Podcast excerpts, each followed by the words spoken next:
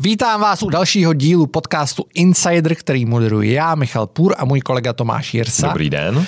Ještě než začneme na ostro, Tomáš vám chce něco říct. Tradiční vzkazy.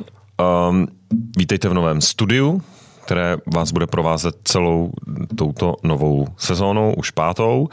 Uh, Partneři, partnerem tohoto dílu podcastu je American Academy, což je síť mezinárodních základních a středních škol v Praze a Brně. Projektová výuka zahraniční učitele a studium pouze v angličtině, více na americanacademy.com. Tenhle díl bude na Patreonu a Gazetistu. Na všech podcastových platformách, na kterých jste zvyklí, tam bude ta naše volná část, eh, zhruba 30 nebo 40 minut. Zbytek právě na Patreonu Gazetistu a budeme rádi za váš feedback na všech kanálech kde působíme, ať už je to YouTube, Twitter a, eh, a tak. Takže to hlavní, koho jsme si to vlastně dneska pozvali?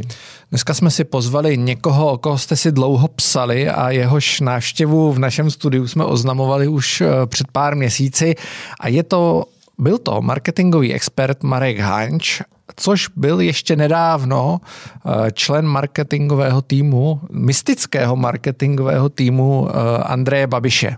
Tomáši, eh, byl to nejdelší díl, to můžeme říct asi na začátek. Byl to nejdelší díl a myslím si, že to je dobře, že to, je, že to byl nejdelší díl. Uh, začali jsme uh, si vlastně, že jsme si pojmenovali, jak se všichni známe, jak spolu souvisíme uh, a uh, pak jsme přešli uh, v té první části na Ukrajinu. Probrali jsme to ze všech úhlů pohledu, včetně historického exkurzu ke komunikaci eh, vlád, armád eh, během plynulých válečných konfliktů a dostali jsme se k tomu, co se vlastně děje dneska, v čem je to zajímavý a nový. Potom jsme se obloukem vrátili zpět do Česka. přes oslý můstek k nám do Česka a začali jsme řešit všechno to, co asi zajímá úplně všechny. Takže se dozvíte, jaký byl Andrej Babiš, eh, jak ano. velkou roli hraje marketingový tým v jeho úspěších. Uh, opravdu to padlo strašně Prošli moc. jsme klíčový momenty kam, kampaní, výher, porážek, uh, toho, co se odehrávalo. jsme ty poslední volby. Uh, Proč zhodn... vyhrálo spolu? Ano, udělali, udělali jsme takovou vsuvku průvodce prezidentským bojištěm, takže jsme prošli všechny kandidáty na nadcházející. Nebo našli jsme, jsme příští prezidentku. Našli jsme příští prezidentku. Kterou bychom si taky chtěli pozvat. Tu snad pozveme. A a, a, a. Mně se to vlastně, abych to doplnil, no. strašně pere a myslím si, že bychom to měli asi na každém, ať to nějak vstřebá, tak si užijte poslech. Užijte myslím, si poslech. že to stojí za to jako málo. A dostali jsme se i díky vašim otázkám otázkám patronů, které jsme v té závěrečné části uh, dostali a, a pokládali, uh, i k těm morálním otázkám, jak se na to dívá, na to svoje působení Andrej Babiš a tak dále. Takže já myslím, že jsme probrali úplně všechno. Všechno, všechno. Užívejte. Díky.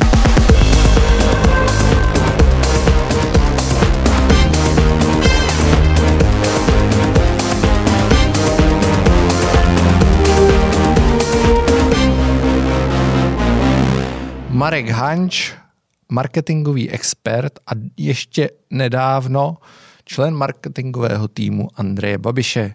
Čau. Ahoj, čau lidi, čau lidi. Čau lidi. Čau lidi. tak. Uh, Jak se máš? Uh, dobře. Jako... Je to tvůj první rozhovor? Je to vlastně můj první rozhovor, ne, druhý rozhovor v životě. Jeden jsem dával po, mý, po e-mailu kdysi dávno na web, který podle mě už dneska neexistuje, Media Guru a byl taky o politickém marketingu, ale vlastně jako natáčení, voice a, a kamera je to poprvé. Takže jak, je, jaký je to pocit, že my jsme teď už otřískaný, jako byt, nebo tak ty seš, úplně ty seš úplně otřískaný. Eh, pro mě to byl strašný nezvyk jako vůbec vlézt někam a, a bavit se s někým v podcastu.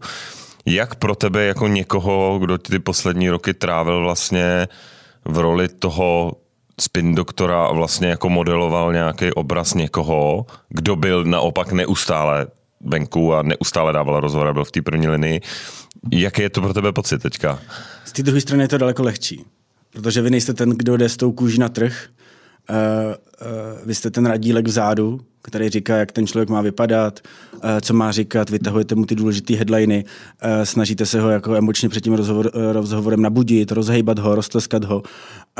Je to o dost lehčí samozřejmě, takže když jsem sem šel tak ve mně probíhal nějaký menší pocit nervozity, kdy ale já jsem z těch kampaní a z toho stresu, uh, který jsem ten těch 15 let v tom politickém marketingu prožíval, jsem se naučil nějaké věci, takže se jdete si ráno zaběhat, pustíte si jako dobrou muziku, já poslouchám Britpop, uh, ujíždím si na Kesabien, takže si pouštíte na hlas, když uh, vyzved, uh, ty děti dáte do školky, tak si pouštím na hlas muziku, abych, projev, aby se vyplavil ten endorfín, abych se uklidnil, ale jako není, nebyl to příjemný pocit. Jednodušší hezčí, to je na druhé straně, kdy můžete dávat ty chytrý rady a rozumy, ale tohle to jako, je pořád ještě trošku jiná disciplína. Okay. Padly dvě cigarety těsně před natáčením. Že mě zabije, když to uslyší. uh, tak to a nevystřihnem. To je to nevystřihnem, ne, ne, ne. ne, ne, ne. Nebudem, nebudu, lhát, nebudu lhát. A teď a druhá věc, uh, potom, co se ptal Tomáš, uh, ty jsi zároveň, teď už nejseš tak na očích, ale uh, byl takový čert politického marketingu. Uh, proč vlastně čert? A nebo proč ta pověst? Kde se to vzalo? Kde se to poprvé objevilo? Podle mě uh, to do značné míry souvisí s tím, uh, když jsem uh, dělal tajemníka a politického poradce pro Bohuslava Svobodu, tehdejšího kandidáta, později primátora Prahy za pražskou ODSku a souviselo to s tím věkem, neurvalostí, agresivitou, kterou jsem v sobě určitě v té době měl. A, a si... kolik bylo tehdy? Já jsem tam začínal podle mě 22, 23, něco takového, protože já jsem hnedka po vejšce se dostal, protože jsem v sobě měl, já jsem studoval tu politologii a byl jsem venku a byl jsem v Británii a studoval jsem politický marketing v Británii a vrátil jsem se, dostal jsem nabídku dělat digitální kampaň krajských volbách 2.8, zdravotnický poplatky. A tam jsem se vlastně nějak jako zčuchnul, seznámil pokud to můžu říct vlastně s Tomášem, protože no, jasně, Tomáš, je, jakoby, Tomáš je duchovní otec toho čerta jménem Marek Hanč, který mě přidal k Pavlovi Bémovi a od, od Pavla Béma jsem se nějak přirozenou cestou přes ODS dostal k Bohuslavu Svobodovi a to je ta zvláštní doba, kdy kdy vlastně ODS dostává strašně na frak. Je spojovaná s biznisem, s korupcí, s únavou z toho vládnutí a objeví se tady uh, uh, pan docent Svoboda, Eh, který mu je do značné míry nasazovaná uměle psí hlava, že on má být nějakým kanálem na ten eh, špinavý poklop tý, nebo má být tím, ne kanálem, má být ten poklop na špinavý kanál té pražské politiky. A eh, já jsem se tehdy rozhodl přijít se strategií, že vlastně přes docenta svobodu, přes boj s korupcí, což bylo hlavní téma té doby, se koupí tý Odese ta, ta, ta budoucnost. Do značné míry to znamenalo obrovský pnutí v rámci té strany. A zároveň, jak říkám, byl jsem v té práci tvrdší, agresivnější, eh, bylo to ty telecí léta, takže eh, si tenkrát pamatuju na památnou schůzku u zavěšeného kafe, kdy za mnou přišel eh, jeden nejmenovaný editor z Blesku a říkal, nemám o čem psát, nemáš nějaký téma? A já jsem věděl, že prostě ve, French, ve francouzské restauraci v obecním domě probíhají takové jako zajímavé sedánky, což už byla taková tehdejší kulturní tradice Prahy, že se tam potkával biznis s politikou a, a poslal jsem ho tam a on nafotil dneska už asi legendární reportáž, ze který vznikly fotky mnoha úředníků, lidí z biznisu, Romana Janouška, Tomáše Hrdličky, tehdejšího eh, policejního prezidenta Ládi Husáka, který vycházel z té restaurace. Ty, ty, ty restaurace jsou mu osudný. Teda. jsou mu osudný. Já bych, hotely, vlastně, já bych hotely, vlastně jako, v Ústeckém kraji. Já bych se mu chtěl vlastně tímto omluvit, protože do značné míry jsem tím definoval jeho další kariéru, protože, jak všichni víme, Láďa Husák nikdy nic nedokázal v policii zařídit, jenom to byl takový jako zábavný člověk na pokec v hospodě a od té doby je mu nasazovaná psí hlava, takže, takže a tahle, tahle ta fotka, tohle to spojení, který dokreslil emočně v hlavách, těch lidí to propojení toho biznisu a vymezení se toho svobody a ten obrovský tlak, který s tím spoustu lidí, e, ten, ten problém a ten obrovský tlak, který pak na nás byl směřovaný, podle mě mi nasadili do značné míry tu psí hlavu, kterou ale e, říkám, já jsem vlastně jako se nesnažil nějak jako leštit. Tak tomu se asi patří, patří, patří k tomu a já jsem jí do značné míry jako využíval, protože eh, ten strach je slabost a když se vás někdo bojí, tak nad ním získáváte prostě jako eh, nějakou, nějakou eh, výhodu, takže eh, já jsem se té pověsti nikdy nebránil. A, i když na druhou stranu musím říct, že tohle to samozřejmě jako má extrémní vliv na to, jak se pak cítíte vy. A jsem se vždycky smál těm statistikám, jak by byl jednu, v jednu fázi s nástupem Andreje Babiše byl politický marketing strašný hype. Na ty, odbory se, na ty obory se nedalo skoro dostat a já jsem vlastně uh, si říkal, co ty lidi tam chtějí hledat, uh, když jsem sám si prožíval vlastně jako vnitřní peklo. Ta politika vás a přítomnost u té politiky, a když jste hodně na vrcholu, na vrcholu vždycky fouká, vás jako vnitřně likviduje. Jo? A to byl vlastně jeden z důvodů, proč já jsem odešel, protože, protože jsem si uvědomil, že to mění mě, že to do značné míry ovlivňuje moji rodinu, která tím trpěla a ať už přímo mýma návalama vzteku nebo rozčílení a neschopností s nimi komunikovat, anebo tím, že prostě se ten vztek té veřejnosti obracel vůči té rodině. E, takže já jsem se vždycky smál těm lidem, co chtěli na ten politický marketing, protože jsem si říkal, že nevidí, do čeho jdou a že to teda jako není hezký a milý prostředí. Ale a my, protože podle mě, my to stejně musíme pojmenovat, jako že ty seš tady vlastně jediný v pohodě, že seš, že seš prostě novinář, který, z kterého oba, Ale my se, oba známe. Je třeba říct, že uh, my, my vždycky s Markem všichni propojují, protože můj bratr má s Markem Pře- Jo, takhle, ano, to je, to je jedna spojnice. Protože podle mě to tady všechno musíme popsat. to jako musí ty, být transparentně všechny, všechny ty vztahy, protože to z toho pak budou jako, bude řada spekulací. To znamená, tvůj bratr má s Markem Firmu. firmu. To už se jako xkrát omílalo a, a taky to bylo to. Ty jsi přišel na magistrát Pavlovi Bémovi ve chvíli, nebo já Ty- jsem tam tehdy přivedl jako poradce ve chvíli, kdy já byl šéfem kanceláře. Pro domácí a zahraniční Pro politiku. domácí a zahraniční politiku ve chvíli, kdy já už jsem ten post opouštěl a stal jsem se k- kancléřem a šéfem kanceláře. Já jsem pak odcházel a naopak šel jsem dělat, vlastně jsem jako zvenku dělal kampaně uh, uh, a ty si tam zůstal a pak byl ten největší moment, kterýho ty se dotýkáš, kdy jsi vlastně jako šel od Pavla k Bohuslavu Svobodovi a myslím, že tam je ten, přesně tyhle momenty jsou jako to, kdy jako vznikly ty největší napnelizny. I tak my jsme taky se spolu dlouho vlastně jako ne, Nebavili. byly tam jako To vypjatý... fakt dlouho teda. Hodně eh, roky, roky. Eh, A byly tam na, ne, jako vy- vypjatý atmosféry, ale eh, jak se vlastně teďka díváš zpětně na těch posledních 10-15 let. A co je ten, já, vše, dobrý, já to uvedu tím, já všem říkám, že ta politika na té nejvyšší úrovni je vlastně něco jako heroin. Je to jako těžce návyková věc, protože vlastně jako řešíš velké otázky, seš to, ale a je to obrovský napětí, je to obrovský stres. Děje se tam spousta věcí, o kterých se často nedá mluvit, i v tom zákulisí. Jaký, jak si ty teď se koukáš na ten detox? Kolik to je? Měsíc, dva, tři? Jako nějaká doba, kdy Je to- seš jako bez dávky. Uh, je to... Uh, ten rehab probíhá od 1. 1. 2022. uh, co chci říct, jo? Uh, já jsem spokojený. Z jednoho prostého důvodu uh, ze mi to všechno spadlo, ten stres. Uh, já jsem si řekl, kvůli rodině, kvůli sobě, kvůli tomu, že jsem se rozhodl uh, uh, uspět i v tom soukromém sektoru, tak musím udělat tu tlustou čáru. Další ten moment byl, když jsem v průběhu té poslední kampaně zjistil, že už nemám ten profesionální odstup, jo. že se mi to začíná vnitřně dotýkat, že u té televize křičím a, a že prostě mě to, že mě to jako, že vlastně se stávám sám součástí uh, toho procesu té politické komunikace, což jsem nikdy nechtěl. Takže jsem se rozhodl, uh, že, uh, že odejdu, že, do, že tak, jak si myslím, že jsem byl schopen uspět v tom veřejném sektoru, tak chci uspět v tom soukromém sektoru bez koruny od státu. A, a vlastně já dneska chodím na, schůzku, na schůzky za těma klientama, který jsem měl předtím a říkají, Marku, vy vypadáte líp, vy se A to smějete. je pravda. Ale je to Jako- pravda, to já můžu potvrdit. Ne, vy nekoukáte furt na telefon, vy nejste vystresovaný, no. protože po, problém té politiky a tý, jako toho, ten politický marketing a ta politická komunikace jsou podle mě dvě rozdílné věci, tak uh, proti tomu soukromému sektoru je v tom, že ten soukromý sektor má jasný pravidla, hmm. má nějakou trajektorii a máte nějaký milníky, které se stanou. Jasně, je krizovka, ale politika je permanentní krize. Jo?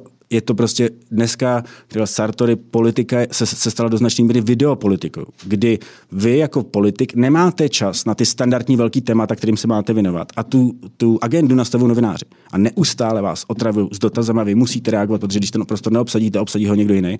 A je to jako 7.24, jo? Eh, je to pod enormním tlakem, je to zároveň jako přehlídka ztraceného a promarněného času. Takže eh, z mi to spadlo a já jsem zase... No dobrý, ale co, a spadlo to, ale jako absták? Ne, ne, já jsem, Vůbec nula. Já se Koukáš večer na zprávy? Ne, ne, ne, ne, já se nekoukám na zprávy, já nekonzumuji obsah, já jsem i, už před, eh, vlastně před tou kampaní jsem smazal uh, Facebook a Instagram ze svého telefonu, ten účet tam pořád mám, ale uh, jednak jsem nechtěl být rušený, jednak jsem nechtěl prokrastinovat, protože to je extrémní zrod času a já měl ještě zvláštní sítě, protože já jsem si řekl, že si, že si nevyčistím ten obsah a že si tam nechám to prostředí, ze kterého jsem přišel k tomu Babišovi, to znamená středo, pravý proud v rámci té politiky, takže to bylo jako permanentní jako přehlídka jako hejtu a, eh, a, a nenávisti, ale já jsem tam potřeboval nějakou zpětnou, já potřeboval nějakou brzdu. Já potřeboval se jako stahovat zpátky a nenechat se unášet tu naší, tu naší práci. E, takže pro mě to je e, velký, vel, velká úleva. Nesleduju to, nezajímá mě to, e, sleduju ty trendy, mm-hmm. ale vlastně jako e, Kdybyste se mě zeptali, kdy jsem viděl naposledy jako čau lidi třeba, tak jako někdy, někdy, jako někdy v říjnu naposledy, jo. Počkej, ale ještě než uh, se dostaneme k těm trendům a tak dál, otázka na Tomáše, to je výjimečná situace. Proč vlastně jsi vybral Marka tehdy? To já nikdy nevím, to já jsem nikdy neslyšel. Hele. Teď mi zajímá, co řekne. Teď hele, řekne. hele, Uh, no tak my jsme oba podle mě byli v mladých konzervativcích. Mm-hmm. Já to byl mm-hmm. místo Tam jste byli i s mým bratrem, podle mě. Ne, to jsem nezažil. Ne, ten pak byl v, zase v ODS, A kde slavně rezignoval dopisem Petru Fialovi, že, že, nebo, no, že... No, během, během uprchlický krize. Ano, ano, rezi, že se nestotožňuje už jako jo. to. Ivo je, ale... jako, Ivo je jakoby, jak, on byl, Ivo je... no je co já jsem byl pravý křídlo ODS, tak on byl jako zelen, zeleno-levicové křídlo ODS. A proto je pořád. My máme politicky inkluzivní agenturu, takže já říkám, že Ivo přesně je ten městský levičák, eh, idealista, eh, takže se na mnohem neschodneme, ale vůbec mě to nepřekvapuje, ten dopis si pamatuju, ale to bych nechal bez komentáře. Já jsem, ten, ten dopis se hodně řešil, já jsem ho nikdy neviděl, teda, když jsme u toho. To je možná dobře. e, možná už ani Ivo ho někde, jako za, eh, to bude někde v archivech na hlavní kanceláři. Ale my, my vlastně jsme se pohybovali ve, ve, ve stejném prostředí. Já jsem tehdy e, postoupil do nějaké role, která už mi neumožňovala být takový ten jako speechwriter a dělat ty, ty, tyhle ty, e, jako každodenní věci. Měli jsme za sebou ty super úspěšné kampaně dva 2-2 a pak hlavně 2-6.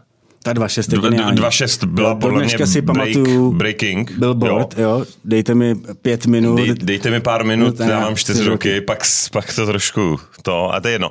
Ale, ale, uh, a, ale vlastně na ty pozice, což je možná zajímavý, pak se k tomu i dostaneme. Že já teď zapomněl si na důležitou věc, víš, kdo mi k tobě přivedl?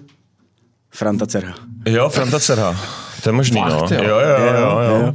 Současný poradce Petra Fialy. Petra Fialy. Kuci Jsme malý rybníček a Frantu zdravíme. Franta, Franta zase teďka je. Franta Frantu podle mě rádi. teď je ve fázi, kdy jako se nemůže odpojit a zažívá si tu, tu houpačku jako... A Franta je držák teda. Franta, já jsem Franta mu, je strašně dlouho Já jsem mu no. po volbách jenom uh, popřál sms on čekal, že, on mi napsal, že nečekal, že mi ji dostane, že někdy půjdeme na kafe a už jsem mu neodepsal, protože já vlastně ne, já to prostředí nevyhledávám. Jo. Uh, ale, ale Franta mě nás propojil a jo, já to si vybavuju. To je ta poslední fáze, jako kdy ještě jsem, já si to pamatuju z té školy, kdy jsme se jako nějak identifikovali, jo. Já byl vždycky pravičák, mě rodiče vždycky vedli k tomu, jako nejdřív se o sebe, uh, o sebe postarej sám, potom se můžeš ptát, jestli když budeš mít problém, se o tebe postará ten stát a, a bylo v té společnosti jasný dělení napravo a nalevo. A já nevím proč, uh, ale jsem k tomu směřoval, když jsem se dostal na tu politologii, tak jsem prostě řekl, ale že bych chtěl být vlastně součástí toho procesu, takže jsem vstoupil do mladých konzervativců a přesto jsem se dostal k tomu Pavlovi Bém, k, Pavlu Bém, k Tomášovi a, a vlastně k té partě, která ten rybníček je strašně malý, že jo? To definuje ve všem, i v tom biznise, tu republiku. Ta její malost je vlastně zásadně i ten problém, uh, protože, uh, protože uh, jo, já vždycky říkám, uh, mě, jak tam můžeš dělat, to je střed zájmu. Říkám, tahle ta republika, dámy a pánové, je, celý střed zájmu, je postavená na střetu zájmu no. v mnoha oborech. Jo. To se dotýká, jo, to vidíš, jak, jak když přijdeš s tou zkušeností, znalostí, tak ti ten trh na začátku odmítá, než se do něj, jako když se do něj integruješ. To je příklad mý ženy, vystudovala jako Fashion uh, College of London, uh, byla jediná, která to vystudovala a tady ten prout odmítal a, a šil si tady ty jako nesmyslné, neprodatelné věci a koukal se na ní skrz prsty a takhle to je vlastně ve všem. Jo. Jo, a ta, ta, ta, těch 10 milionů je extrémně definující pro celou tu společnost i pro fungování uh, těch jejich struktur, jako je politika anebo, a, anebo ten biznis. Ale pořád jsme na tom teda vodostlí, co, co vím, tak jako třeba než Slovensko. Tak jsme pořád tam je to, tam je to, Jasně. tam je to ještě My jsme ten klasický horší. most mezi východem a západem, že jo? protože na tom Slovensku už se střídí a tady se naštěstí nikdy střídat nezastal. No jako a tak my jsme hlavně devátá nejlidnatější země Evropské unie. Jo? My nejsme tak malí. My nejsme tak malí. My jsme, my jsme jako v hlavě malí, ale navenek zase jakoby to není zase tak malý. Jo. A to, to, to, čeho se dotýkáš, že jsme v hlavě malí, je jako dost definující pro ten politický marketing. Jo? Uh, Benešovy dekrety. Jo, ta, ta uh, psychologie dějin. Kdo řekl první výrok o nás bez nás, pánové? Typněte Beneš, si. ne? Ne. O nás bez nás, nevím, kdo řekl první o nás Rieger 1967. 1867 při, při, při jako dělení monarchie kdy vlastně jako eh, česká otázka nebyla eh, vznesená a vlastně nebyla vůbec realizovaná a ten výrok je od té doby, ale my si ho vztahujeme, jo, ta, ta česká malost v, v té sociopsychologii, eh, v té psychologii dějin prostě musíte v rámci toho marketingu používat tyhle ty témata, který, protože přesně se dostanete na tu emoci. Jo? Benešovy dekrety byly vždycky součástí jakýkoliv předvolební kampaně, jo? protože se prostě někdo v tom pásu těch regionů, těch sudet bojí o to, že mu někdo ten barák vezme. Eh, my si ne, my... No a to už bylo, kdy to bylo, to bylo jako rezonovalo to v té první, pak to ještě vytáhli v té druhé prezidentský, do té doby už to ne to. rezonovalo. Jo, jo, ale teď už, teď, teď už, to, jakoby, teď, teď ta už to je stárne, to. je to pryč, ale potom ta česká malost ve smyslu, my jsme ten malý úspěšný stát, který mu to vždycky někdo překazil. Buď to vlastní instituce, nebo ty mezinárodní instituce. Ta nedůvěra v ty instituce, mimochodem, je extrémně důležitý prvek, který ovlivňuje tu politiku dál a, a, a fungování té demokracie jako takový. Jo. Protože uh, jo, druhá republika je, je, to, co se tady dělo během druhé republiky, je přesně to, to zklamání z těch, z těch institucí a z té demokracie jako takový. A, takže to jsou jako ty, uh, to jsou některé ty prvky, na které vždycky já vzpomínám uh, při té kampani a vlastně to musíte promítnout nějak do těch hesel, protože musíte jet na tu primární emoci, musíte vlastně mu je nechat musíte mu tím sloganem ty jeho emoce vlastně zvednout a nechat ho je prožít a nějak se identifikovat s tím kandidátem. Ale, uh, ale jsou, a tyhle ty národní bolístky jsou věci, které se jako uh, do značné míry mají obětovat. Pokud chcete úspěšnou kampaň, tak se tam musí nějakým způsobem objevovat.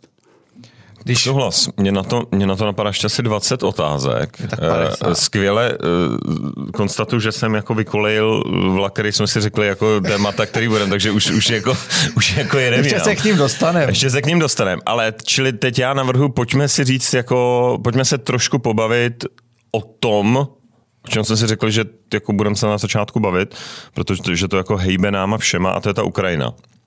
Jo. My jsme tady měli řadu dílů, kde jsme se bavili o Ukrajině z pohledu vojenského, měl jsem Kouta Volkera diplomaticko, e, politicky.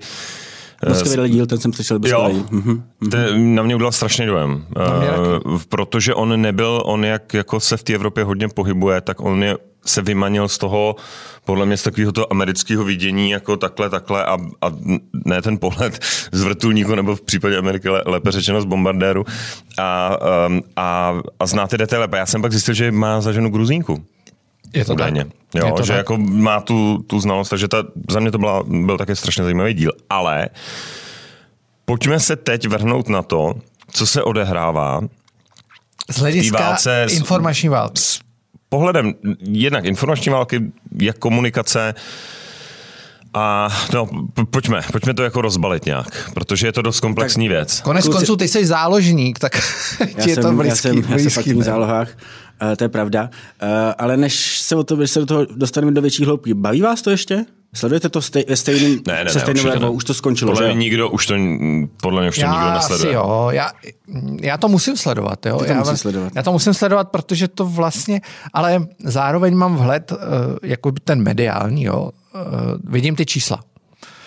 A ty jako nikdy nelžou a zejména u té televize, tak ty lidi to prostě zajímá podstatně míň. Jo. Vlastně dneska, ne, když, to... když tam hraješ tu Ukrajinu, tak cokoliv jiného tam budeš hrát, bude fungovat líp. To tak je. Dneska, jo, jo. Já, jo, protože jak jsem na tom detoxu, tak mám jiný, jiný emoce a se mnou to jako na začátku hodně sloumalo, protože moje babička pochází, pocházela, pocházela z Ukrajiny, z té východní části a, a ona byla přesně ten, ta ukázka, dej pán věčnou slávu toho jako zmrzačeného, toho krvavého a vlastně smutného regionu té Evropy. Jo. Protože to místo je vlastně fakt jako těch osudem těch, těch dějin jako přehlídkou zmaru, destrukce a, a mrzačení lidských životů. Jo? Ať už to byl hladomor, a, jako Stalinův, nebo to byla druhá světová válka, a nebo to je to dneska. Jo? Takže mě se to dotýkalo dost, se mnou to hodně cvičilo. Ale se, se mnou to cvičilo v tom, že to nabouralo ten, tu představu, že jsem si říkal, hele, už tohle už se tady nestane v tomhle okolí, v těch jako stovkách kilometrů kolem toho, kde jako žiju, mám rodinu, mám barák, tak z toho pohledu to se mnou zacloumalo, cloumalo to se mnou asi týden nebo dva. Eh, snažili jsme se pomáhat, udělali jsme jako řadu věcí a pak jsem se jako přepnul do režimu, hele, já mus, tím pádem musím začít o tom přemýšlet jinak, výrazně jako pragmatičtějc, přesně jako jak se chovat, jak dál to nasměrovat v biznise v životě. A už jsem se přepnul do modu úplně a je to úplně stejně jako s tím covidem. Jako řešíš to, tam bylo to řešení, protože ti to víc narušilo ten život po všech stránkách. A pak si řekneš, stop říkám, a, a říkám, jdu a tu, tunel a jako jedu, žiju a, a posouvám se dál, protože už v tom nemůžu jako fungovat. Já tomu říkám fenomén třech týdnů. Jo. Ta pozornost se definuje u těch lidí při takhle velké krizi většinou uh, třema uh, týdnem a zvláštně to, co ty říkáš, že jsi myslel, že se toho jako uh, regionu uh, nedožijeme, což je taky další vlastně zajímavý fenomén to, jak ten západ uh, vlastně, Já to slyším od, vš- od všech ve svém okolí. Vlastně ustrnul, no. uh, že vlastně jsme si nedokázali, to, jako, jo, ta, ta, ta definit, nebo ten průběh toho, těch dějin toho, té Evropy byl vždycky krvavý. A teď jsme zažili vlastně jako kolik, 70 let relativního klidu, míru, bezpečí, na západě velký prosperity. My posledních 30 let jsme eh, chytli tu vlnu eh, toho eh, neuvěřitelného úspěchu toho kapitalismu. Ale mě to z toho důvodu vlastně je to zvláštní, vždycky jsem si říkal, musíš i na takové věci myslet, že se to může stát, jo. Uh, jo židi jsou... Ale jo, máš to, ale, ale jasně, tak to já mám moje ale... židovská část rodiny byla před 70 lety, se vracela s osvětím, jo, ale, jako, ale, ale přesně si to, si to uzavřeš, historická paměť té rodiny se jako uzavřeš si jako OK, tak teď už ale, jo, to. Ale, jo, ale... A, doká- a představíš si, že něco proběhne, jasně, něco na Krymu někde jako to, ale taková to jako all out válka, kde jako fakt prostě uměli desítky tisíc lidí, to jsem si jako nepředstavil, že bude. Jo, a přitom, to, jakoby přitom ta válka je přirozenost a, a, a tohle to je anomálie, co zažíváme. Ale mě to hitlo jakoby stejně. A mě to hitlo stejně, ale uh, proto jsem se vás na to ptal vlastně, uh, jestli to ještě vnímáte nebo ne, protože to je nějaký i prvek, který bude definovat uh, v současnosti tu, tu komunikaci, tý, uh, tu, tu informační válku, kterou ta Ukrajina vede. Jo? A já, jakoby já říkám na začátek té debaty o té informační, vál, o, o informační válce, je legitimní, a zatím si stojím, je legitimní uh, řízení informací v průběhu války v rámci toho, toho, toho konfliktu o přežití toho státu je legitimní, že ty informace řídíte. To za prvé. Dělal to každý. Dělal to ten Rus, dělal to ten Američan. Uh, prostě proto, abyste udrželi jak tu domácí, tak tu, uh, tu domácí frontu, tak tu, uh, tak tu mezinárodní na své straně. Tak prostě je to, je to neudiskutovatelné, že se musíte snažit řídit ty informace, anebo je jakoby tvrdě direktivně řídit. Za druhé, což je ta moje branže, platí jedno pravidlo, válka musí být prodána, vybojována a vyhrána a, a pro tu válku je extrémně důležitý ten čas. Jo? Podívejme se na Větnam. 64. 73 konec. E, vlekoucí se krvavá válka, která do značné míry byla prohraná na domácí frontě. Protože když se podívám na počty mrtvých severovětnamců a američanů, hmm.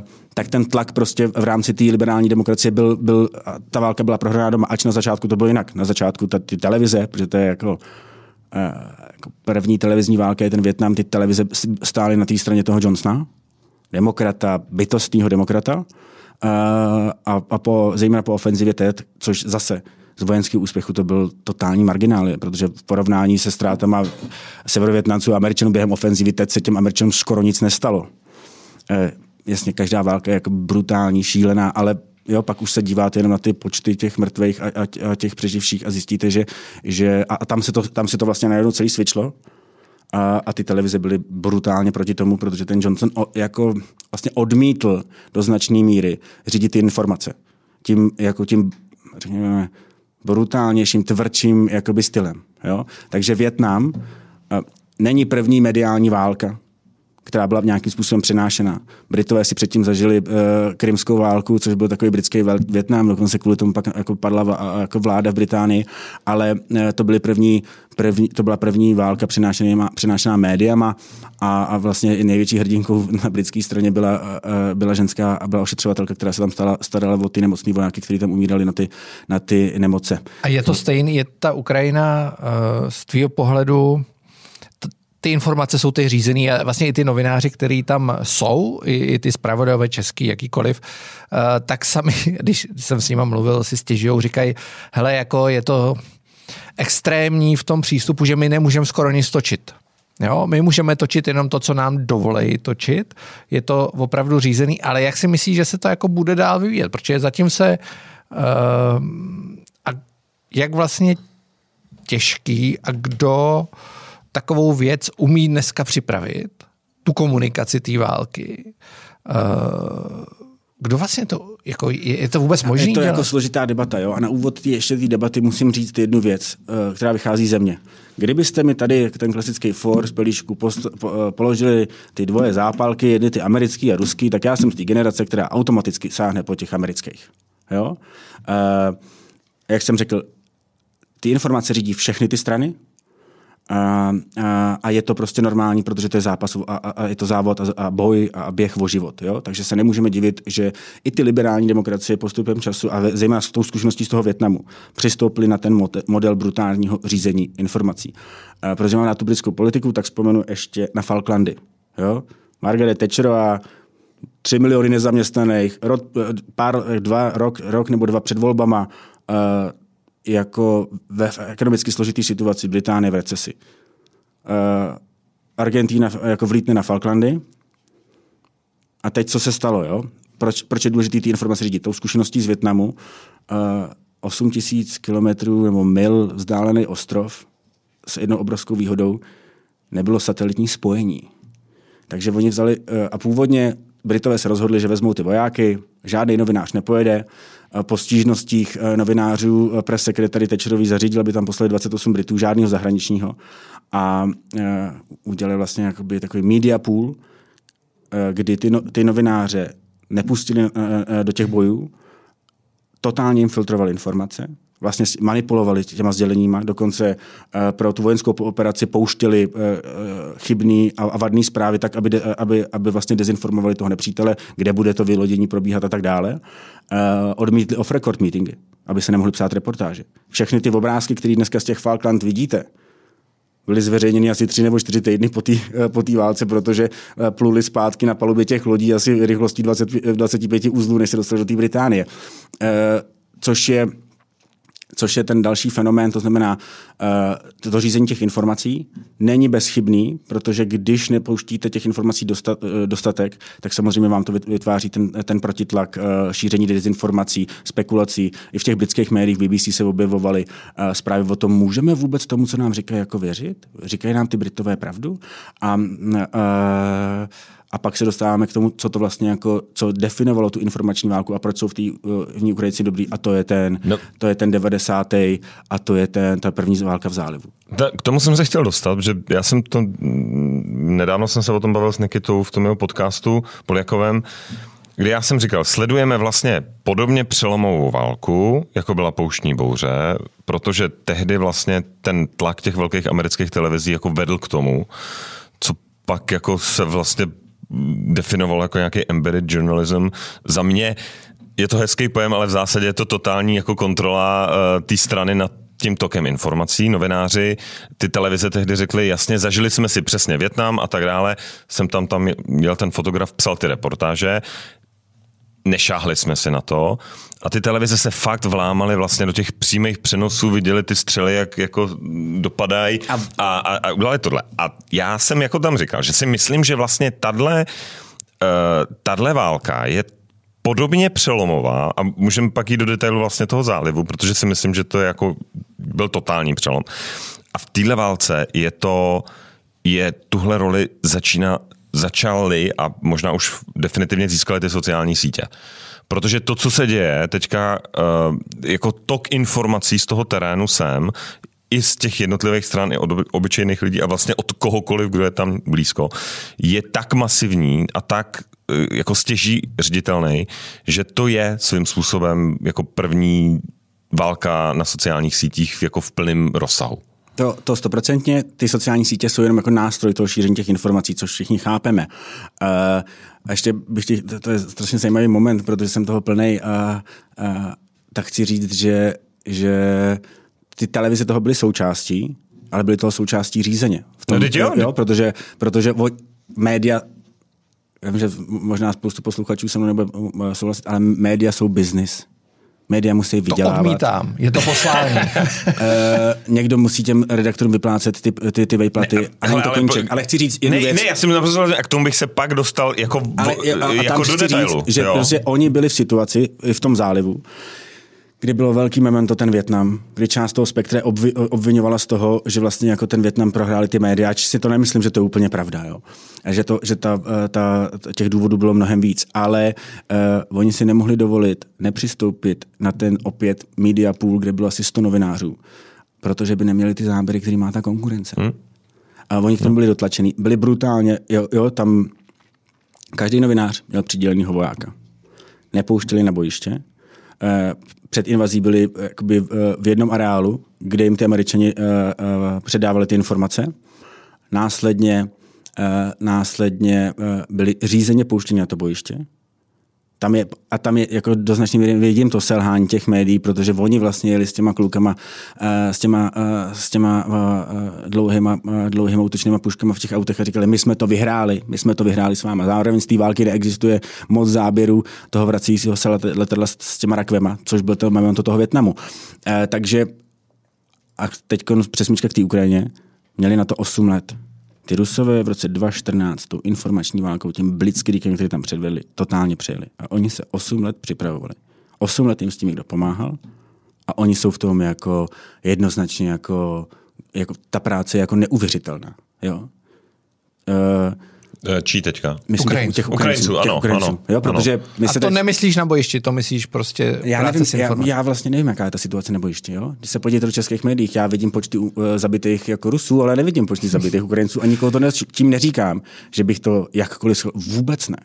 I díky té svý, jakoby, té svý rodinné historii uh, stoprocentně jako eh, si myslím, že, že, se to, že, že je správný, že tam ty zbraně posíláme a kdyby prostě jsme tenkrát nevynalezli tu, tu uh, jadernou bombu, tak já bych byl stoprocentně pro jakoby bezletovou zónu, protože jsem militarista, aby si prostě ty kluci v těch F-35 na to Ukrajinu zahráli ty hry, protože to není jakoby, že jo, Top Gun, to prostě se střelí na 150 km dalších pět letadel najednou, jo. A, a jsem zároveň rád, že se ukázalo, že ta ruská armáda je vlastně jako obrana hliněných nohou. Ale co chci říct, Ukrajinci byli v situaci, kdy jim i americká administrativa dává dva, tři dny, že přežijou. Jako ten hmm. heroický výkon je neuvěřitelný. Uh, a oni věděli na začátku, že potřebují si koupit čas. To znamená, nepouštili tam novináře, udělali to něco podobného. Podle mě jako by ten model toho media poolu, kdy, eh, kdy si je všechny dostanete na jedno místo, řídíte je, máte k ním eh, přiděleného člověka, nepouštíte je na to bojiště a filtrujete ty informace. A oni je museli filtrovat, protože oni museli přece nakopnout tu Evropu. Jako Polsko a my jsme byli jedni z mála, kteří stáli na té straně té Ukrajiny a oni potřebovali změnit veřejné mínění na tom západě, který následně v Německu a tak dále dotlačilo ty politiky k reální akci. Jo, protože, jo, protože jo. Němec si myslel, že to bude dělat jako dotečka. Uh, obranu mu zajistí Američan, energie dostane levně z Ruska a všechno to bude ty svý produkty střílectví obrovský Číně a vlastně nic se ho jako moc netýká. Ta, ta, ta, ta, to pokrytectví v té Evropě bylo extrémní. Takže oni se do toho museli pustit. By the way, to, že se vypínají ty, ty západní značky v tom Rusku, otázka, jestli se skutečně vypínají, tak je ukrajinská práce. Tě, a ne, já, jako není tohle totální chiméra. Podle mě se nic v Rusku tak, nevypíná. nevypíná jo, se, jako já, ten, se to, já už se tomu tak, začínám smát. Jako, přibržuje se to. Ne, ne, takhle. Taky si myslím, že... Suspenduje se provoz, ano, aby ano, jsme si to řekli. Myslel, tak by se tam mohl vrátit potom. Útok, útok na ty značky, útok na ty značky ano, ano, je ano. veden, jakoby, ano. je veden a byl motivovaný, uh, ne, byl motivovaný jako záměrně a byl motivovaný těma Ukrajincema a, a Fedorovem, který je prostě ten, ten, uh, ten vicepremiér, který reálně řídí tu informační válku. Není to ten Zelenský. Zelenský je super talentovaný uh, hrdina, ale má tam sebou jako 30-letýho kluka, který to řídí. Jo. z té branže já vím, že ty síťové agentury dělají ze 100% tu, uh, uh, tu medializaci a pomáhají té ukrajinské vládě, jak uvnitř, tak venku. Já no. mám jednu, já jsem ti podle mě neříkal, tak nevím, nevím jestli mám říkat. Máme v jednání ano. Jed, jednoho z poradců prezidenta Želenského jako Výborně. mediální, který by, byl, to který by měl v nějakém horizontu, doufejme, být hostem Insideru. Já bych chtěl to Fedorova, ale, o kterém mluvím. Marino, to je zajímavá ten, postava. Ten, ten asi to teď bude jako mít složitý. asi teď nezvládne. a, jo, ale tím chci říct, ty nástroje jsou jednoduchý. Prostě, a znova, proto jsem říkal na začátku, tu válku musíte uh, prodat abyste uspěl. Ne, po, pojďme, hele, tam bylo, pojďme se bavit o těch všech momentech, který ty jsi zmiňoval, že tam bylo spousta věcí. A souhlasím, že třeba ta první válka v tom zálivu nabourala rovnováhu nebo takovou tu jako checks and balances mezi médiama a, a tou mocí, vládou, armádou a tak dále. Jak jsme na tom, jak jsme na tom dneska? Nebavme se teďka, jak to probíhá na Ukrajině nebo v Rusku, to jsou, tam je válka a, a to. Jak jsme na tom dneska u nás? A v Evropě? A jak, jak moc mají novináři, jak moc se o těch věcech vede otevřená diskuze, jak moc mají novináři odstup kritický k vládě. Byť já, asi všichni tady říkáme, to, co děláme, děláme dobře a je to správně, ale nejsou dneska média ty, který vlastně nejvíc fandějí a říkají jako super, super a ne, jako je tam minimum nějakého kritického odstupu? Jasně, je to hnaný tou emocí, eh, nebo můj pohled na věc, já nejsem novinář. Já jsem na té druhé straně barikády. Já na to říkám, že, že ta Evropa, uh, uh, a nebudu se věnovat, protože o tom jako nemůžu mluvit té České republice, ale myslím si, že to je obecný. Ta Evropa na to není připravená. Nebyla by schopná ten konflikt v, jakoby, v rámci tý, těch informačních operacích vést tímhle tím způsobem. A, a samozřejmě, že v, v, v, v aktuálním čase ta, ten diskurs je vychýlený to, když jsem to řekl, jo, tak kolik umřelo těch Rusů? Já vím, že to, nebo to všichni víme, nevíme, jestli ty čísla jsou pravdí, ale nikdo už neřeší, kolik umřelo těch Ukrajinců. No, Jak byl ten fenomén posledních ne. dnů, kdy se objevilo to video jako o, těch Ukrajinců, který stříleli ty Rusy? Většina těch lidí to schvaluje. Oni jsou hnaný hmm. tou emocí, ty média jo, jsou hnaný jo. emocí tý, tou společností jo.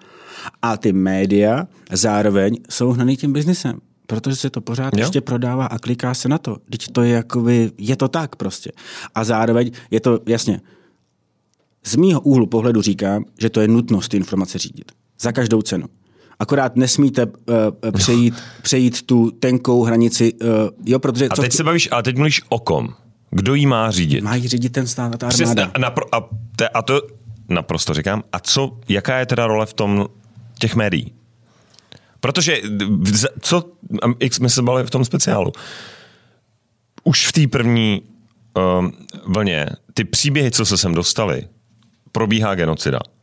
Teď jako se, a kolik je mrtvých? Tehdy to byly stovky třeba, jo.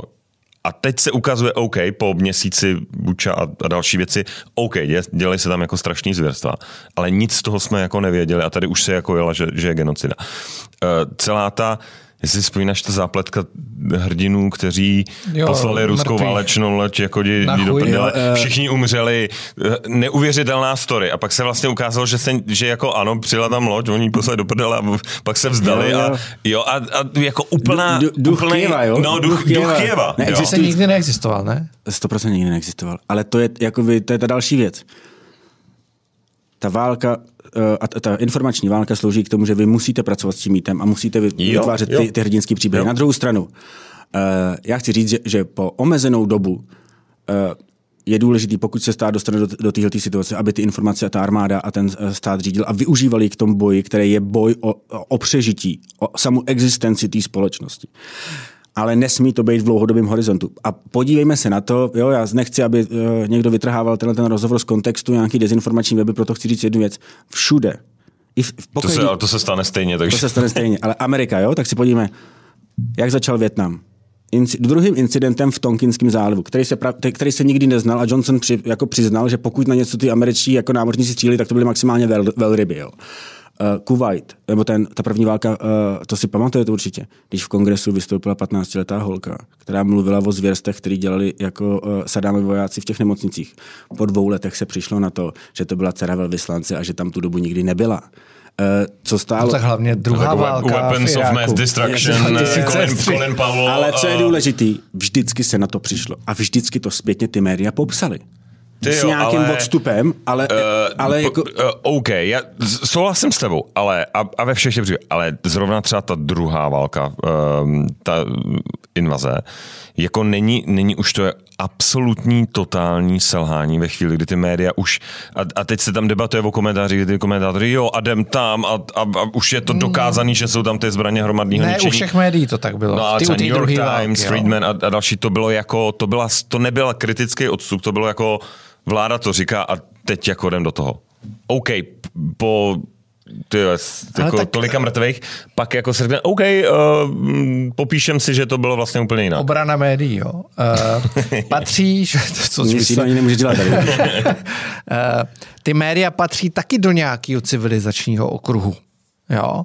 Ty novináři taky patří do nějakého civilizačního okruhu, tudíž je logický, Taky ta že komunikace nějak chtějí funguje. šířit to svoje vidění světa, protože oni ho Jo, já to- vidí stejně jako ty politici. Jasně, že můžeš nesnášet Babiše, můžeš nesnášet Fialu, ale ty, ten hodnotový systém je stejný. A ti to Babiš Fial. Ne vždycky se 100%, ale je víceméně stejný. A i ten novinář v té Evropě. A tady myslím, že to byl tehdy ten případ. Dneska už to tak třeba úplně není, ten svět se hodně změnil, ale oni si opravdu jako mysleli, že vezou tu civilizaci do toho Iráku. Jo? Eh, Dneska už si to, myslím, řada z nich nemyslí.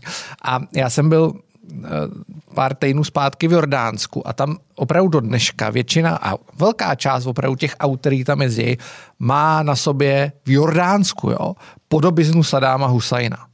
Jako fakt opravdu nastříkanýho Sadáma Husajna. Všude na skle, prodávají se tam nálepky se Sadámem Husajnem. A já jsem si říkal, pane bože, proč v Jordánsku je jako Sadám Husajn? A e, vychází to z toho, když jsem to pak jako študoval, proč to tak je, že oni na začátku toho konfliktu, přestože byli vlastně spojenecká země, téhletý koalice, tak na začátku toho konfliktu ten Abdullah řekl, hele, jako my s tím nesouhlasíme, nám se to prostě nezdá, myslíme si, že to je jako podvod. A ukázalo se, že má pravdu. A vlastně tím se rozjela ta debata a takhle se nastavil ten No, diskurs. myslím, že, to, že, že, že další fenomén je jako, je, kterýho se Tomáš, nebo se ty dotknul, je ten vývoz té demokracie a ta, ta globalizace. Ta, tam je to způsobené dneska tou nenávistí k tomu západu. Jo. Jasně. Uh, jo, to vidíme, včera jsem četl nějaký článek, uh, že jako africké země tady jsou na straně jako toho, uh, toho Ruska proti té kolonizaci. Uh, jsem četl zajímavou knížku o obhajobu té kolonizace. Uh, říkám, uh, Niall Ferguson, britské impérium. Přesně tak, přesně Já, tak. dal Marek, víš? uh, přesně je tak. to skvělá knížka. Skvělá knížka, uh, zaplať pámu, jasně, opět stalo se spoustu špatného, ale já, já, prostě říkám, že ten právní stát a globalizace jako taková, jako dneska známe, by bez britského impéria nikdy nevzniknul, protože jsme bychom nevyvezli právní řád, nevyvezli jsme jako kulturní předpoklady a dneska vidíme, jako to je další fenomén, který se dotýká té politiky, je konec té globalizace. Hmm. Jo? Proč si čínský prezident oblíká už jinak než jakoby evropským stylem? Proč i ten vlastně Rus na to částečně přistupuje? Proč se ty lidi vlastně snaží odlišit? Protože nejsme jedna velká globální rodina. Uh, a jako zpátky k těm médiím. Dočasný vtažení přes emoce do toho konfliktu. Na druhou stranu je důležité, aby se to pak jako dohrálo a oni začali dělat potom tu práci. Je tam informační asymetrie. Přece oni mají jeden nebo dva zdroje a nevědí, s čím mají pracovat. A když se tam jako do těch, na ty Falklandy nemůžete podívat a nemůžete to popsat, tak s tím prostě jako nic neuděláte a píšete, jo, a pak, a pak co radši vezmu? No to podle mě, radši, když mi nějaký jiný hanč dá tu uh, exkluzivní nahrávku z toho dronu, já ji mám první a, a hmm. vidím ten clickbait a vidím to jako a do toho tam dám tu emoci a jsem do toho vtažený. Uh, já myslím, že to prostě je přirozený, že to k tomu patří, ale důležitý je, aby se to nestalo potom pravidlem do toho standardního, do té standardní doby. A zároveň extrémně důležitý, uh, proč jsem se ptal ještě na ty tři týdny. Irák uh, a ta první zálka v, uh, uh, v zálivu. Totální dominance západních a vojenských technologií, velmi rychlá, úspěšná válka. Proto, abyste tu komunikaci zvládli v dlouhodobém, nebo jako ne, nezvládnete ji v dlouhodobém horizontu, vy potřebujete, aby ta operace byla co nejkratší, co nejefektivnější. Uh, s co nejmenším collateral damages, protože ty západní demokracie a ty západní lidi, nebo ty, ta svoboda a ty, ty, ten náš rozdílnost těch režimů způsobuje to, Eh, že prostě vám neodmít, neodpustí to, když prostě udějí ty, ty fotky toho, té holčičky spálný tím napalmem. Neodpustí vám ty jako rozstřílený severovětnamský vesnice těma americkými vojákama. To jsou ty opačné emoce, které vás jako by vraždějí. To znamená, vy to po určitou omezenou dobu, proto abyste vojensky uspěl, byste to, neříkám, že musíte, ale měl řídit. Eh, na druhou stranu potom je důležité, aby se zase projevila role těch médií, která se zatím vždycky zaplať mámu v objevi, jakoby projevila. A, a, ne, jako jo, a, a, a, a, nějakým způsobem se z toho snažili vybalancovat a jistou mírou se jim to podle mě po, po, povedlo. Jo. A není teď tam ten přelom toho, že já, když si vybavím za posledních šest týdnů od začátku té války, a teď se bavím jenom o Česku, český Twitter, kde přední novináři vedou diskuze o tom všem, říkají tam svoje názory, já fakt nechci jmenovat, sdílej řadu videí, wow, tyjo, tady se něco stalo, ty jim to natřeli. Uh, já si zpamatuju video, který já sám jsem retweetoval zlý ruský tank přejel, přejel bezmocné autíčko jako to a všichni jako ty, té hruza, ty rusové jsou svině a, a, teda, a pak se ukáže, že jsme, se, že jsme všichni naskočili nějaký video, který ukazoval ukrajinský eh, transportér, který prostě měl nějakou jako nehodu a prostě přijel auto s civilistama, který naštěstí teda přežili. Ale jasně, ukáže se to, pak to, ale jak tohle nabourá důvěru lidí v média, která konstantně klesá. Konstantně klesá. Kdy i ty sami, a proto mluvím, proto říkám, že tahle válka z pohledu těch sociálních sítí je protože už to není tak, že oni tu práci udělají v tom médiu, ověří to dva zdroje, prostě jako něco dobrý, někdy sklouznou ke, ke clickbaitu. Ale teď ty leading tváře těch médií vlastně se podílejí na tom totálním šumu, který, který si říkají, tak OK, tak jako to já můžu dělat taky, jako prostě sdílet si tyhle videa. Jo? Do, do značné míry to souvisí s tím, co jsem říkal s tím fenomenem té videopolitiky, protože ta agenda je tak rychlá, a ty sítě a, a, a, ta, hmm. a, a, jakoby, a to propojení toho světa se ta, tak zrychlilo, že ani oni podle mě, nebo si myslím, že ani ty novináři občas prostě nejsou schopni to ověřit, protože ten zdroj nemají a radši to pustí jako tu senzaci. Zároveň eh, já se těch diskuzí na Twitteru českým jako neúčastním.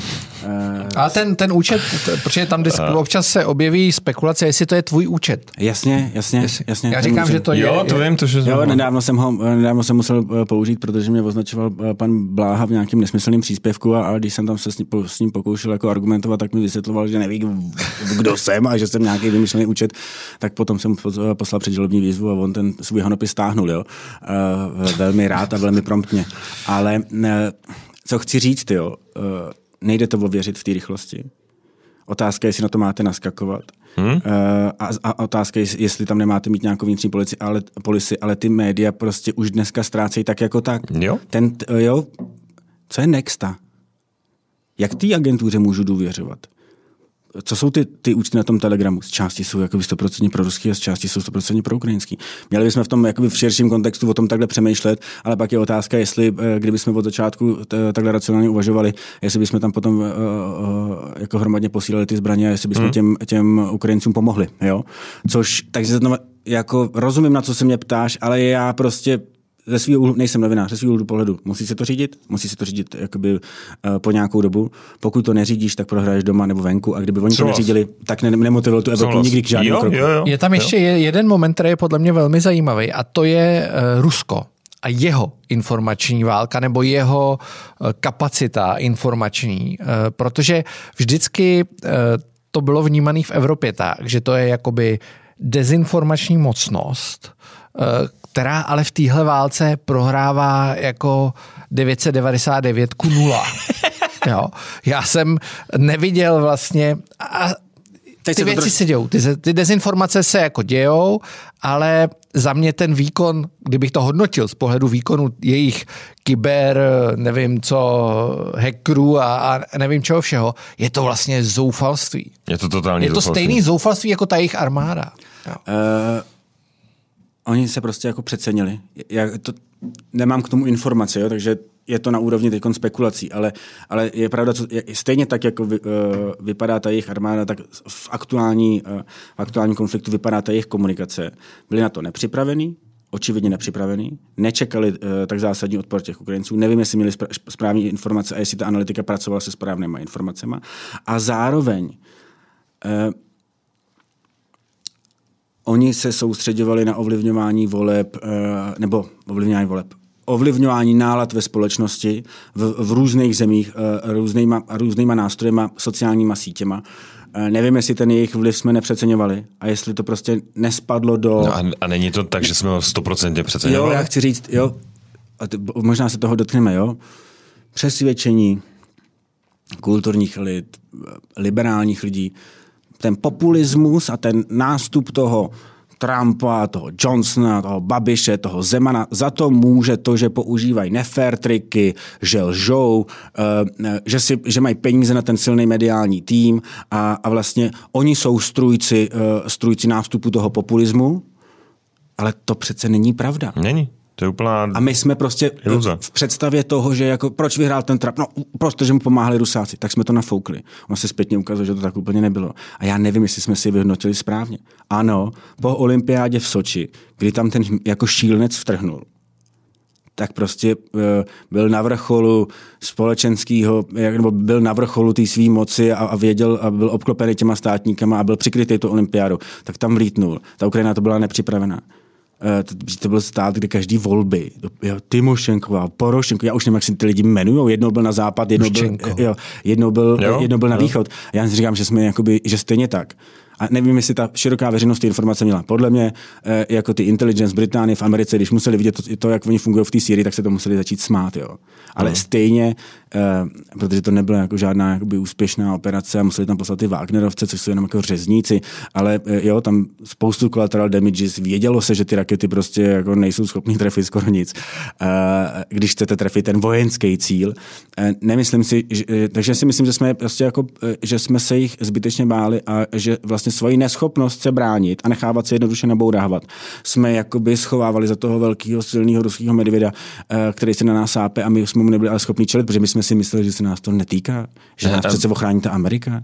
Jo, jo, ale i jako, my jsme na to narazili s tím Karlem a, a s tím Honzou, že vlastně jako není je, válka je tragická událost, ale v ten moment, kdy se děje, tak se prostě ukáže, kde kdo stojí. Jo, a u spousty lidí říká, to jsou, já nevím, Putinovi agenti, nebo se čínský agenti, to je úplně jedno, tak, uh, tak se to jako ukáže, protože najednou se ukáže teda, a i ten, i ten Zeman to musel otočit, a, a dneska podpora společnosti té Ukrajině je jako kolik... kolik 85%. Jo, jo, jako, nej, my nejsme po deseti letech intenzivní ruské propagandy, kde nejsme rozvrácená společnost. E, jasně, je tady pár totálních mašíblů, který tady budou vždycky na jakýkoliv téma, ať už to bude covid, nebo to Ale mě by zajímalo, cokoliv. Když, když mluvíš, mě by zajímalo, jo, protože pak zase to nálepkování, mě by zajímalo, kolik z nich je reálně placených a kolik jsou jenom prostě jakoby, je blázni, jenom, blázni, v hlavě prostě. Blázni. Jo. A nakonec zjistíme, že pravděpodobně větší procento bude těch, kteří mají cvrčka v hlavě, než ty, kteří byli prostě totálně brutálně řízený. Protože oni to... Jak, ten jo, vyvadil asi, nebo já nevím, jako jsou, jsou některý, kteří tady ten něco má, jako provádějí. Ten má cvrčka, má cvrčka má, ještě, a ještě je řízený, jo. ale jo, ale jako ta válka vlastně ukázala, jako hele, těch deset let, kdy, kdy říkáme, že strašná propaganda sítě agentů, a tedy jasně agenti jsou, ale jako tyhle, to nemá vliv prostě objektivně. Jo, ne, nemá, je to amatérský a, zároveň, a, a je takže to... Já tam vidím ještě jeden problém, který se dotknul a v rámci toho emočního jakoby vypětí, který prožíváme všichni, se začíná nálepkovat. Jo. Děkujeme, že jste doposlouchali až sem. Pokud chcete slyšet i zbytek podcastu, tak tak můžete učinit na platformách Patreon nebo Gazetisto, kde za malý poplatek získáte i celý zbytek a nejenom to, celou řadu dalších bonusů. Nicméně, Tomáši, o čem jsme se dneska s Markem uh, Hančem ještě bavili? Uh, po té Ukrajině jsme se vrátili k evropské politice a co se děje a, a jaké volby třeba maďarské máme za sebou. Dostali jsme se asi k tomu jádru, co všichni jste očekávali a o co jste psali a všechny to zajímá, to znamená, jaká je práce a byla práce, která skončila pro André Babiše. Probrali jsme klíčové okamžiky voleb uplynulých, nejenom těch před půl rokem, ale i, těch dávnějších. Um, zeptali jsme se nějaké kauzy, zeptali jsme se, co dělá dobrého politického marketéra, zeptali jsme se na základní otázku, kdo je Andrej Babiš. Um, byly určitě momenty, kdy Marek uh, měl limity a z, podstaty své práce třeba nemohl úplně reagovat, ale byly tam teda momenty, kdy, kdy řekl uh, věci, které si myslím, že ještě nezazněly. A bylo jich hodně. A bylo jich hodně, hodně, takže se máte na co těšit. Užívejte. Díky.